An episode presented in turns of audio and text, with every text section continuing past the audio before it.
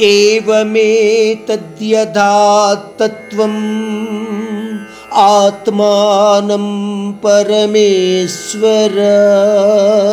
द्रष्टुमिच्छामि ते रूपम् ऐश्वरं पुरुषोत्तम।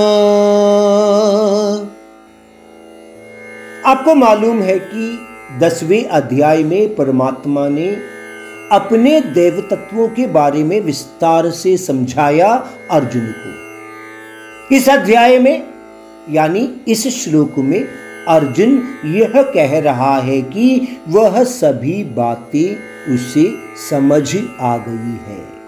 परंतु अर्जुन में इच्छा बढ़ रही है। उस इच्छा को व्यक्त करने अर्जुन बोलने लगा, हे देवादिदेव आपने इतनी अच्छी तरह से समझाया है कि आप इस ब्रह्मांड में अनेक रूपों में व्याप्त है। लेकिन मैं उस सर्वव्यापक रूप को प्रत्यक्ष में देखना चाहता हूँ। मुझमें यह इच्छा मज़बूत हो रही है, देवादिदेव। समझने वाली बात यह है कि अर्जुन ने केवल अपनी इच्छा व्यक्त की है।